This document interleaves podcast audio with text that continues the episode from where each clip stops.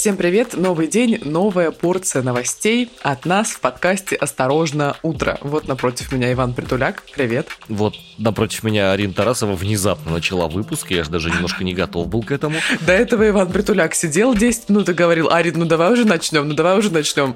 А у меня падал стул и все прочее. Нет, я на самом деле поражаюсь, каким образом у нас не наступает все еще лето, не как в городах наших с тобой, ну, по крайней мере, в моем. Я сейчас с ужасом выглянул на улицу. Не знаю, Ваня, меня вчера было плюс 30, и мне было плохо. Видишь, даже слов не могу подобрать. Это хорошо, что тебе было плохо. Ну, в смысле, что плюс 30 было.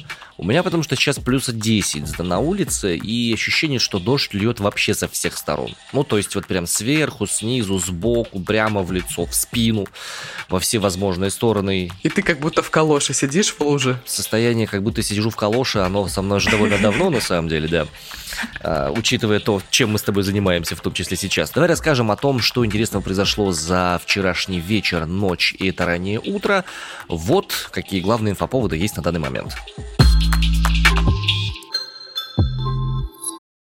Новые поводы присесть на 20 лет. Госдума вчера работала, работала и наработала еще несколько статей Уголовного кодекса.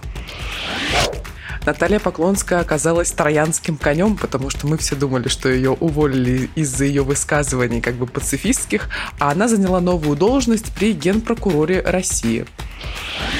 И новый перевод Алексея Навального. Вчера буквально Алексея перевели неизвестно куда, а теперь известно куда его перевели. Ой, господа, Государственная Дума Российской Федерации в последнее время занимается очень большой-большой важной работой, не покладая рта и рук, и языка, головы, и интеллекта, они пишут новые законы или поправки в старые. Вот недавно они с иноагентами прямо сурово-сурово так вот разобрались, такие прямо в кучу все вот сказали, что к черту эти все альтернативные мнения, не должно быть этого ничего. А сейчас еще интересные штуки, связанные уже с противниками так называемыми. Госдума одобрила тюремный срок в 20 лет за переход на сторону противника. Депутаты в первом чтении проголосовали за поправки сразу в несколько статей Уголовного кодекса в целях защиты национальных интересов Российской Федерации. Естественно, что проголосовало за 341 депутат, воздержались 44, э, два человека оказались против, поэтому поправки прошли просто со свистом в первом чтении. Что интересного ждет, так сказать, потенциальных злоумышленников? Ну, во-первых, шпионаж теперь трактуется более расширительно. Да, подожди, тут нужно сначала понять, а что будет считаться переходом на сторону противника. Я понимаю, что этот законопроект очень важный в условиях военной цензуры, в которых мы находимся с недавних пор, да, но, судя по всему, тебе неизвестно, да, что будет считаться. Арина, не задавай глупых вопросов. Опять. Вот серьезно. Вот опять. Опять. Опять молодежь спрашивает, вот что не надо ей знать. Вот суд скажет, посмотрит, решит. Суд же у нас самый справедливый суд в мире. Вот как суд решит, так оно и будет. Или как Следственный комитет решит. У обычных же людей нет полномочий реализовывать подобного рода вещи и распоряжаться своей так называемой свободой. Еще чего, ага. Правительство Российской Федерации тоже дало отзыв, типа, ребята, а можно более конкретно? Переход на сторону противника в чем выражаться будет? Видишь, даже в правительстве задались этим вопросом, а ты мне говоришь. На что авторы законопроекта сказали точно ща напишем. Ну или типа того. Наверное, это так выглядело, я не знаю. Так вот, под шпионаж теперь что подпадает? Передача, сбор, похищение или хранение в целях передачи противнику сведений, которые могут быть использованы против вооруженных сил Российской Федерации в условиях вооруженного конфликта. Как они могут, что это за сведения и просто какое должно быть использование, ну, как бы тут непонятно. Далее, проект предусматривает у нас лишение свободы на срок до 20 лет за участие гражданина РФ в вооруженном конфликте в целях, которые противоречат интересам Российской Федерации. Интересы Российской Федерации, сама понимаешь, понятие широкое, обширное, Слушай, расширительному толкованию подлежащее и так далее. А я, ты знаешь, о чем подумала? Вот э, помнишь, да, количество пленных, которые сейчас находятся на территории Украины со стороны российской армии? Вот мне кажется, большинство из них, особенно которые давали интервью одному YouTube-каналу, Владимир Золкин, насколько я помню, зовут этого журналиста, так вот, он с огромным количеством пленных сделал интервью. Вот эти солдаты, они идеально подходят под эту статью. Не думаю. Стараюсь про это не думать. Не хочу в это верить. И еще другие степени отрицания, а, там, что там, торг, депрессии и так далее. Хотя, вообще, твое замечание, мне кажется, довольно в кассу, потому что как будто бы вот про них. Ну, Надеюсь, я ошибаюсь. Более того, ужесточилось наказание по статье наемничества 359 УК. Теперь от 7 до 15 лет тюрьмы. А за вербовку от 12 до 18 лет. Раньше закон предусматривал наказание от 3 до 7 лет за сам факт наемничества при совокупности там, других преступлений и так далее. А новая статья будет, вот, и, пожалуй, новая статья – это самая интересная новация в этой во всей истории. 275.1 в УК РФ появится, она вводит ответственность за конфиденциальное сотрудничество с иностранными спецслужбами в целях помочь им в работе, заведомо направленное против безопасности России. Еще одна будет новая статья, 280.4. Она устанавливает ответственность за публичные призывы к деятельности против безопасности России. О, это очень, очень обширная формулировка. Конечно, конечно. Более того, есть еще из статьи 284.1, которая касалась осуществления деятельности нежелательных организаций. Из нее уберут берут слова на территории РФ. То есть теперь, получается, любой житель России, который внезапно будет участвовать в нежелательной организации, даже за пределами Российской Федерации, будет нести наказание по законам Российской Федерации. Да, но наказание все-таки этот человек будет нести исключительно на территории Российской Федерации, потому что за ее пределами это невозможно. Да, безусловно, но есть огромное количество стран, которые обвязаны с Российской Федерацией все еще договорами по сотрудничеству в сфере уголовного права и Например, чисто теоретически. Армения, Азербайджан, Казахстан, угу. Беларусь. Ты чё? Опять же, какие-нибудь Никарагуа стопудово каким-то образом обвязана. Какой-нибудь Таиланд, мне кажется, еще не разорвал с нами взаимодействие по этой теме. Ну, я, я-то больше думаю о европейских странах, куда как бы в А, случае... Турция, Турция. Замолчала ок. А ты думала, о, народ пошел, да? Не, по поводу Турции нужно, конечно, отдельно проверить. Тут я врать не буду целенаправленно, только исключительно, как это, по недомыслию я могу это сделать. В общем, такая достаточно жесткая история происходит, да, в Уголовном кодексе. Пусть вас не смущает наш легкомысленный тон, но это закручивание гаек до сукровицы. Слушай, а, а что ты говоришь вот про э, легкомысленный тон? Я не знаю, каким образом еще обсуждать вот эти новости, потому что у нас сегодня будет еще одна, о которой, кроме как в сатирическом таком, знаешь, ключе, говорить, ну, я считаю, невозможно, но об этом чуть позже. Минфин засекретил расходную часть бюджета по конкретным отраслям. В ведомстве утверждают, что это связано с западными санкциями и сделано, разумеется, для того, чтобы максимально обезопасить нашу страну, Российскую Федерацию. Ранее Минфин давал сведения о расходах, в том числе по отдельным разделам, таким как здравоохранение, национальная оборона и другие. В новом отчете указывается, что доходы бюджета составили 12 триллионов рублей, а расходы 10,5. Профицит казны составил составил по предварительным данным почти полтора триллиона рублей, но вот в дальнейшем есть такая информация, что часть все-таки э, информации будет засекречена. Что ты об этом думаешь? Я думаю, что надо воспользоваться великолепным выражением, которое я слышал от какого-то из российских чиновников. Больш... А, вру, не чиновников, Березовский говорил Борис Абрамович. Большие деньги просят тишины. Ну, вот ты знаешь, Возможно, ведь так и есть. Потому что по апрельской статистике Министерства финансов известно, что рост военных расходов произошел на 130%. Это расходы бюджета. Я понимаю. Но это мы еще, подожди, это еще мы не начали Мелитополь отстраивать с Мариуполем. Разумеется. Так а ДНР и ЛНР помочь восстановиться. Конечно. Я хочу напомнить, я хочу напомнить, что Мариуполь и Петербург, насколько я помню, это города побратимы. Угу. И, собственно, вот бюджета Санкт-Петербурга деньги будут брать на реконструкцию. Ну хорошо, окей. Ты знаешь, на выходных случился ну, так сказать, вброс в ленту известий. Там опубликовали обращение Сергея Кириенко, якобы его обращение ко Дню России, и в этом обращении было много всего разного, в том числе оно было написано с ошибками и так далее. Ну и журналисты разных изданий, они, значит, это все обсуждали, действительно ли Кириенко обратился с таким словом, почему он обратился, хотя он вроде как не такой прям, знаешь, ведущий политический актор, он больше как такой исполнитель и менеджер происходящего в Украине сейчас. И вот в этом обращении, которое оказалось фейком, якобы от лица Кириенко говорилось о том, что, ну, Россия, конечно, станет жить похуже, но мы вот, да, мы восстановим территории на восточной части Украины, и да, это все будет из э, бюджета, из бюджета России, бюджета некоторых крупных городов.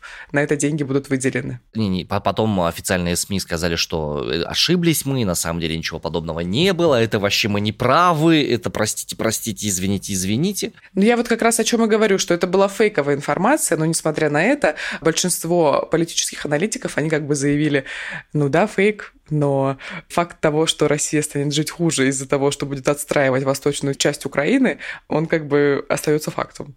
Просто э, тут интересно, что никто бы об этом напрямую не сказал, а тут как бы от лица Кириенко опубликовали эту информацию, тем самым заранее дискредитировав как бы ее и сделав намек, что, наверное, наверное, это фейк. Ну, каким он и оказался. Видите, как непросто работать в новостях? Сейчас. Особенно сейчас. Не то посмотришь, не то скажешь и вообще. Наталья Поклонская неоднократно появлялась у нас в выпусках. Буквально вчера-позавчера мы рассказывали про ее триумфальное увольнение.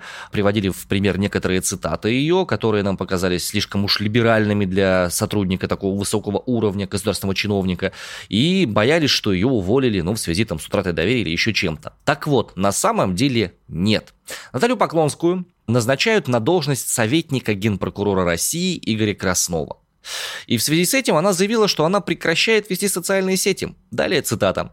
«Мной прекращается ведение социальных страниц и какая-либо публичная деятельность. Теперь буду заниматься выполнением поставленных Генеральным прокурором России задач в соответствии с федеральным законом о прокуратуре РФ». Конец цитаты. Этот прокурорский язык чувствуешь, да? Да, мною прекращается высказывание наружу слов, потому что я буду теперь соответствовать требованиям закона. Класс, отлично, огонь.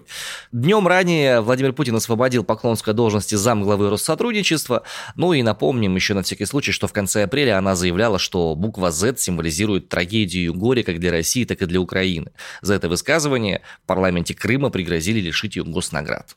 Чем она будет заниматься дальше на этой должности, на своей? Слушай, ну это... Что-то советовать генпрокурору России Игорю Краснову. Это достаточно сложная должность, достаточно важная должность, и уж ближе ближе к государеву оку, как мне кажется, уже невозможно находиться, только вот генпрокурором уже быть.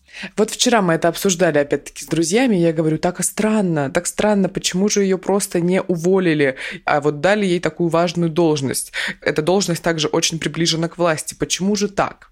Ну, решили, что ее просто таким образом спрятали в кладовку, максимально отстранив от каких-либо публичных высказываний, потому что, как она заявила сама в своих соцсетях, соцсетей больше не будет, и публичная деятельность ее тоже прекращена в связи с ее новой работой. Господи, как интересно будет потом читать мемуары этих людей про все эти процессы. Да жить бы чтобы их прочитать. Да, доживем, куда мы денемся, с этим все будет нормально. А вот узнать, что там на самом деле происходило, что за подковерные все эти истории были. Карточный долг какой-нибудь там у кого-нибудь был, я не знаю. Или наоборот, скажем, это было с ее стороны инициатива, она сказала типа, что, ребята, а давайте-ка вы меня поближе возьмете на должность, иначе я такое расскажу. Mm, ну, может быть, может быть. И все такие оп-оп-оп-оп. Ну, опять же, это мои дикие фантазии художественные, не имеющие никакого отношения к да, реальности. Это, конечно, да. теории заговора Ивана Притуляка. Ой, не теории заговора, а конспирологические теории. Дискредитирую тебя, сижу. Конспирологические, конспирологические, да. Вот, ну, посмотрим, что будет дальше. Опять же, интересно, чем она будет там заниматься на этой должности. Может, реально что полезное сделает. Многострадальный Алексей Навальный продолжает, к сожалению, страдать. А вот тут накануне его перевели из колонии в Покрове Владимирской области в исправительное учреждение строгого режима после вступления в силу приговора по делу о мошенничестве. Об этом сообщила адвокат осужденного Ольга Михайлова. Напомним, Алексей Навальный признан экстремистом и террористом на территории Российской Федерации. Что нам известно об этой колонии? Ну, вообще, сам Навальный говорил, что для него там готовят тюрьму в тюрьме. Перевели его в колонию строгого режима в Мелехово. Сообщил об этом РИА Новости председатель региональной общественной наблюдательной комиссии Сергей Ежан. Ранее, 14 июня, соратники Навального сообщили, что его без предупреждения увезли из исправительной колонии общего режима в Покрове, где он до этого отбывал свой срок. И предполагалось, что политика могли отправить в ИК-6 в Мелехово. Официально Это было неизвестно, но теперь вот подтвердил э, господин Ежан, как я уже сказала об этом ранее. 22 марта Алифортовский суд Москвы приговорил Алексея Навального к 9 годам колонии строгого режима по обвинению в мошенничестве и неуважению к суду. А 24 мая Московский городской суд подтвердил этот приговор. В начале мая Навальный сообщил, что его могут перевести в ИК-6 в Мелехово. Далее его цитата. «Мой приговор еще не вступил в силу, но зэки из колонии строгого режима Мелехова пишут, что там оборудуют тюрьму в тюрьме для меня». Конец цитаты. Об этом заявил Навальный. Он не уточнил, что именно имел в виду под тюрьмой в тюрьме, так что тут полет фантазии может сработать у нас с Иваном. Ну, сразу возникают в памяти кадры из фильмов «ГУЛАГу.нет». Вот. И очень интересным образом это все как-то не бьется с декларируемыми сейчас в Госдуме ценностями. Тут по телевизору недавно видел, простите, извините, пожалуйста, посмотрел телевизор, черт, дернул к бабушке, зашел одним глазом, как бы, да, вот это вот все. Я очень люблю программу «Москва, Кремль, Путин». Что ж ты извиняешься? Да, в каком-то из вечерних шоу рассказывали о том, что сейчас у нас, вот у нас в России настоящая свобода слова и возможность высказываться по всем поводам, в отличие от этого загнивающего Запада. Более наглой лжи я не встречал на своей памяти никогда. Мы живем просто в разных Россиях. Может быть, да, может быть. Мы тут за Уралом живем в одной России, там они за Уралом в другой России живут. Это могут уже за сепаратизм посчитать, Вань. Да какая там, господи, сепаратизм, ты чё? Тут я недавно встречал у одного из эзотерических э, боссов э, Российской Федерации, я уж не помню, какую именно он там, не секту, а движение духовное возглавляет, он оперирует терминами «русско-сибирская цивилизация». Я уж понятия не имею, что должно включаться в эту категорию русско-сибирская цивилизация, но звучало это достаточно отвратительно. Такое вот разделение своеобразное. Ну да ладно. Коммерсант рассказал, что нам известно об этой колонии в Мелехово. Так вот, лимит наполнения – полторы тысячи мест, и в колонии действует православный храм-часовня, например. На территории есть клуб, библиотека, студия кабельного телевидения, спортивные площадки и комнаты воспитательной работы. Неоднократно СМИ писали об инцидентах в этой колонии. Так, в 2014 году после обнародования видео о нарушениях правопорядка в Мелеховской колонии было возбуждено уголовное дело по статье о превышении должностных полномочий. А в 2018 году в колонии расследовали смерть одного из заключенных Гора Авакимяна, осужденного за сбыт наркотиков. В марте 2019 года в колонии был найден мертвым бывший охранник президента Чечни Ахмата Кадырова Аюб Тунтуев, осужденный на 24 года по делу о теракте в селе Знаменском. Вот. Ну, много разных интересных кейсов приводит коммерсант. Вот некоторые из них. Это очень грустно, это очень страшно. Я желаю Алексею Навальному и его семье сил внутренних выдержать то, что приготовили для него, если для него это приготовили. Ну, а если нет, то... Ну что ж, господа, вот это тоже Россия. Европейский суд по правам человека признал, что закон об иноагентах нарушает права человека и обязал каждому заявителю выплатить по 10 тысяч евро. Слишком поздно, хочется сказать мне. Уже начали собирать уже эти евро, разумеется. Да, да, да, уже всем почти выплатили, ребята. Угу. 9 лет прошло ожидания, 73 российских НКО наконец э, получили решение ЕСПЧ, которые подтверждают о том, о чем они говорили постоянно. Закон об иноагентах и его применение противоречит Европейской конвенции о правах человека, частью которой Российская Федерация была длительное время. Кошмар, 9 лет, Ваня, 9 лет. Ну, слушай, это не самый долгий срок течения разбирательства судебного, believe me. Почему так долго? Ну, потому что другие дела еще были. Ну, ты ж пойми, ЕСПЧ работает ограниченное количество людей. Это не просто бездна, в которую бросаешь документы и бросаешь. И есть приоритетность по заявкам, по всему остальному. Так вот, Европейский суд установил нарушение свободы ассоциаций. Применение понятия иностранный агент они признали необоснованным, и организациям присуждена денежная компенсация в размере 10 тысяч евро. Вот таким вот образом. Суд признал, что применение понятия иноагент и ограничения для таких организаций, как по деятельности, так и по отчетности и принуждению, и отказу от иностранного финансирования является чрезмерным. Штрафы по закону об иноагентах признаны чрезмерными, и подобного рода статус иноагента препятствует правомерной работе гражданского общества. Но Напомню, что буквально позавчера был подписан закон, согласно которого решения суда ЕСПЧ, вступившие в силу после 15 марта Российской Федерации, не исполняются. А еще обсуждаются новые поправки в этот закон об иноагентах, которые его ужесточают. Что-то в совокупности с Навальным как-то совсем грустно. Ну, ребят, извините, нет других новостей, юмора по этому поводу тоже нет. Аргумент теперь по поводу того, что вот у нас гораздо более либеральное законодательство, чем у американцев по поводу иноагентов, является несостоятельным. Нифига оно у нас не гораздо более либеральное.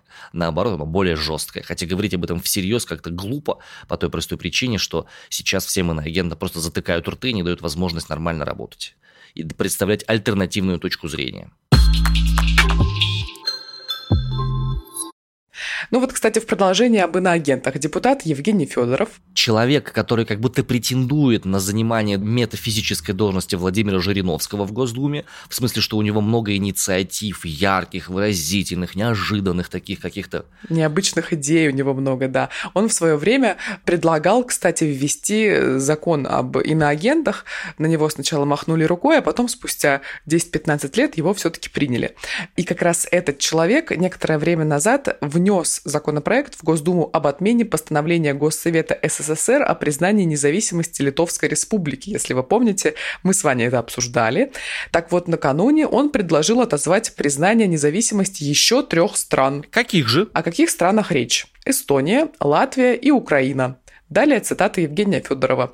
«Это мы только начали с Литвы. И понятно почему. Литва более опасна для Российской Федерации в плане ситуации, связанной с Калининградской областью и в противостоянии с НАТО и США. А после того, как будет отработан механизм, будем отрабатывать его и на других территориях НАТО. И не только НАТО. Вот Украина, например, тоже незаконно выходила из СССР. Конец цитаты. Мне плохо. Арин, не, пусть тебе не будет плохо. Пусть тебе не будет плохо, здесь явно виден империализм головного мозга. Человек хочет э, себе какую-то позицию, должность еще более высокую, преференции себе хочет. Ну, понятное дело, что ему необходимо максимально озвучивать что-то такое прямо, что в, в, в русле общего направления мысли в Государственной Думе находится. Причем, когда он высказался еще вот несколько дней назад по поводу того, что необходимо отозвать независимость Литвы, аналитики стали писать как раз о том, что будут ссылаться на Калининградскую область, что снова угроза э, гражданам России и так далее. Вот, пожалуйста, он самостоятельно подтверждает это своей же цитатой. Тут есть приколюха в том, что отозвать независимость ты не можешь, потому что независимость декларируется народом, живущим на конкретной территории. И не вправе даже наследника Советского Союза каким-то образом эти самые вещи отзывать. Ну, как бы не работает право таким образом. Хотя, учитывая, что сейчас правом в России называется все, что напишет Госдума, я подозреваю, что эти моменты могут быть проигнорированы. В Польше, кстати, шутили по этому поводу. Там один из чиновников написал у себя в Твиттере, в шуточной форме, разумеется, что если, значит, в России предлагают отозвать э, положение Горсовета СССР, то в Польше предлагают отозвать там один из договоров, который был подписан еще в Речи Посполитой в 1600 каком-то году, когда вот некоторые территории России были еще польскими. А еще можно приколоться и вспомнить, что Русь изначально называлась Киевская Русь. Ну, если уж мы совсем в историю зарываемся. Да слушай, как я уже говорю, знаешь, э, не первый раз, там просто нужно всем вернуться э, к границам Римской империи. И все. Италия даже не догадывается, какие у нее есть вообще шансы. И тут такие монголы такие. Секундочку. Не понял. Подожди, что там, пересматриваем исконно исторические территории? И такие, напоминаем, что империя великого Тимуджина распростиралась от правого берега, я извиняюсь, до левого берега, и на полмира как бы и наши кони могли, не замедляясь, проскакать несколько дней и ночей подряд, и все это была наша территория. И неплохо бы Исаак за прошедшие 4, там сколько, тысячу лет выплатить нам плюс-минус и такое вот, да. Вообще, пересмотр всех этих исторических э, вопросиков, он имеет идеологический характер и никакого отношения к юриспруденции. Чего не живется людям? Вот я не понимаю, ну правда. Вон облака какие красивые. Иди, смотри, гуляй, катайся на велике, я не знаю. Купайся в море в Греции. Профдеформация. Человеку все больше и больше хочется власти. Как ни крути, чем не вращай. А если эту власть не ограничивать, то и желание этой власти становится неограниченным. Собственно, за этим была изобретена система сдержек и противовесов, там, да, вот это вот демократическое правление, разделение ветвей власти, ну, вот эти вот такие глупые, странные вещи, которые там в Европе кто-то придумал. Которыми никто не пользуется. Которыми никто не пользуется, да. Завершается наш сегодняшний выпуск на позитивной ноте. Ну, относительно. Это будет нота ля. А, у тебя сейчас своя нота будет, да? Давай. Нет, это просто будет нота ля с одной буквой перед ней, которая позволит этому звучанию как бы ху, выдохнуть, э, собственно, и снять напряжение, которое накопилось в сегодняшнем выпуске. А почему мы не материмся в подкасте, кстати? Потому что мы уважаем наших слушателей. Может быть, не всем приятно это будет. А ты откуда знаешь? Ну ладно. Хочешь? Нет.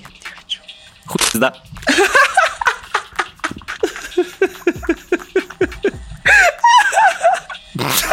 истерика такая. Короче, господа, самое главное это звездное небо над головой и категорический императив внутри нас. Вот, воспользуемся мы западным выражением. Пока есть внутреннее понимание, что такое хорошо, что такое плохо, и есть возможность действовать в соответствии с этими представлениями, ну, есть ощущение, что еще что-то можно спасти. Желаем вам мира внутри себя, Желаем вам поддержки от ваших близких людей близких родственников. Желаем вам делать то дело, которое вы делаете качественно, с удовольствием. На этом разрешите откланяться. С вами были Арина Тарасова из Красноярска. И Иван Притуляк из Омска. Всем пока. Давайте пока. thank you